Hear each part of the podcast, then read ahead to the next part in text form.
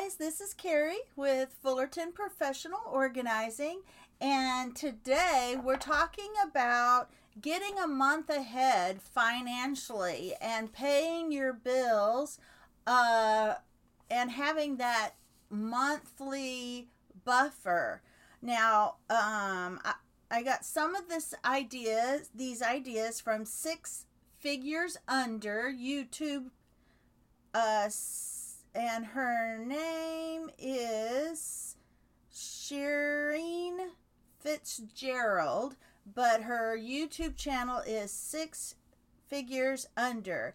And she says, being a month ahead is for everyone, not just those that are have less income, but no matter how much income you have, it's good to have that one month buffer. Now, I know that there are some that say you should have a lot more, especially before you become an entrepreneur, you know, take on the responsibility of starting your own business, uh, starting, you know, there are lots of reasons for being a year ahead or six months ahead, but right now we're just talking about the um, you know, having less stress by having one month of income in your account at all times.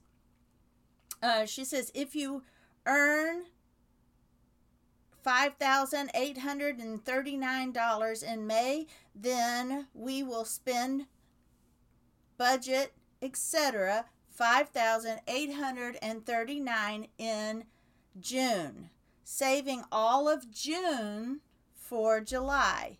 Track spending so that you don't do so that you don't overspend. You do have to track your spending so that you don't overspend.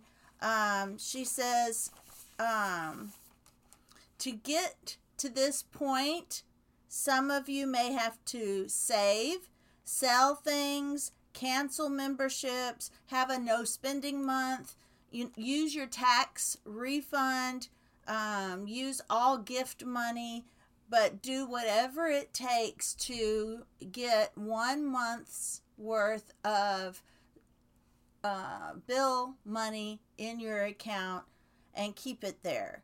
Uh, there's another YouTuber called Financial Dimmicks and she says two months bills and emergency. You should also also have an emergency fund. Your emergency fund is not the same as being one month ahead on your bills. One month ahead is can be just your expenses or one month ahead could be just everything you earn in a month. And this uh, financial dimmicks uh, suggests having one account for bills, one account for earnings, one account for emergency funds, and one savings account. You still need the savings account and the emergency funds. Um, the benefits You'll always have money for bills, buffer of time and money, budget with money you have, peace of mind. Each dollar is designated a category.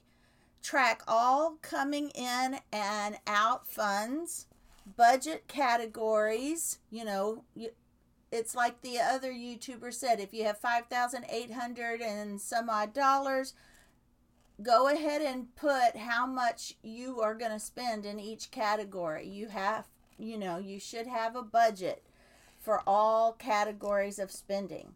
Pay all allotted or spend only allotted in the category. You can either spend everything that you make because you still have a month buffer, or you can just spend what you've budgeted for each category. Spend according to category balances, not checking account balance. Save up a month's worth of income or expenses. That's the two um, ideas. All right, now just a little review from Stephanie Jones.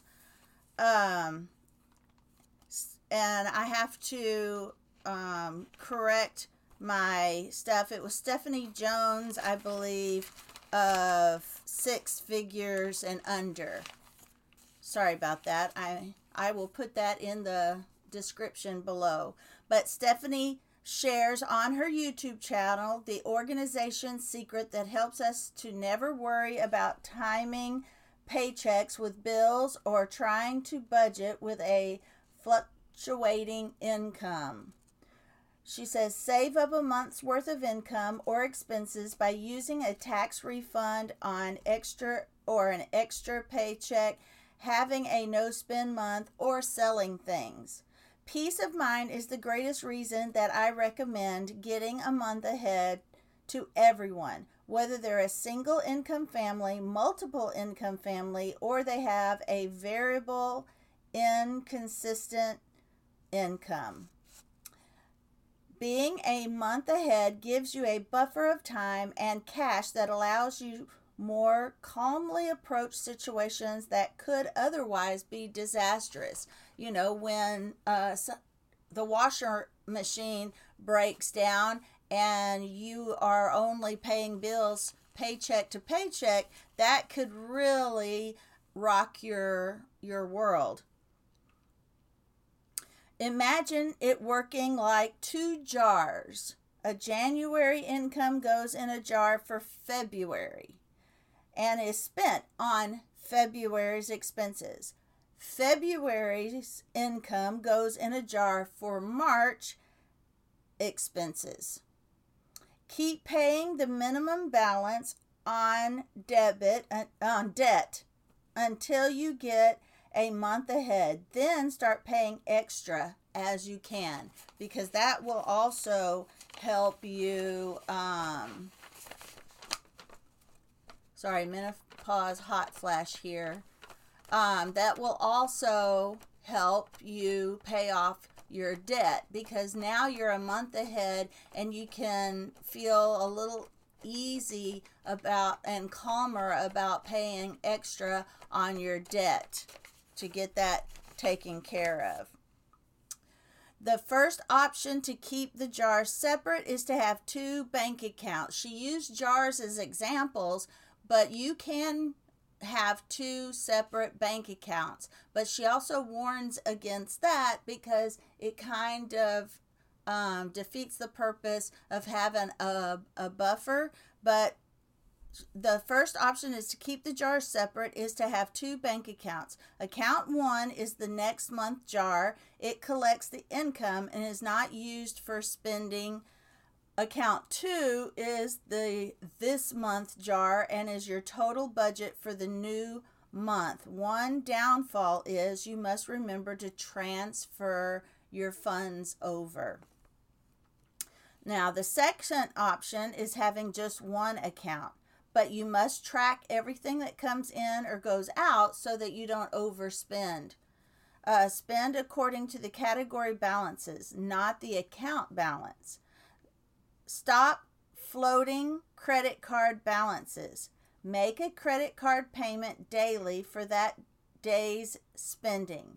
You can also set aside money spent on the credit card into a separate account that you use just to pay the credit card bill. All right, guys, I hope that was a short little um,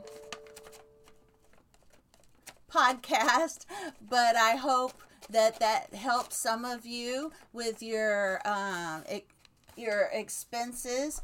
Um, it's always good to have a mo- be a month ahead. Like I said, if you if something breaks down, at least now you have that buffer and you don't have to worry.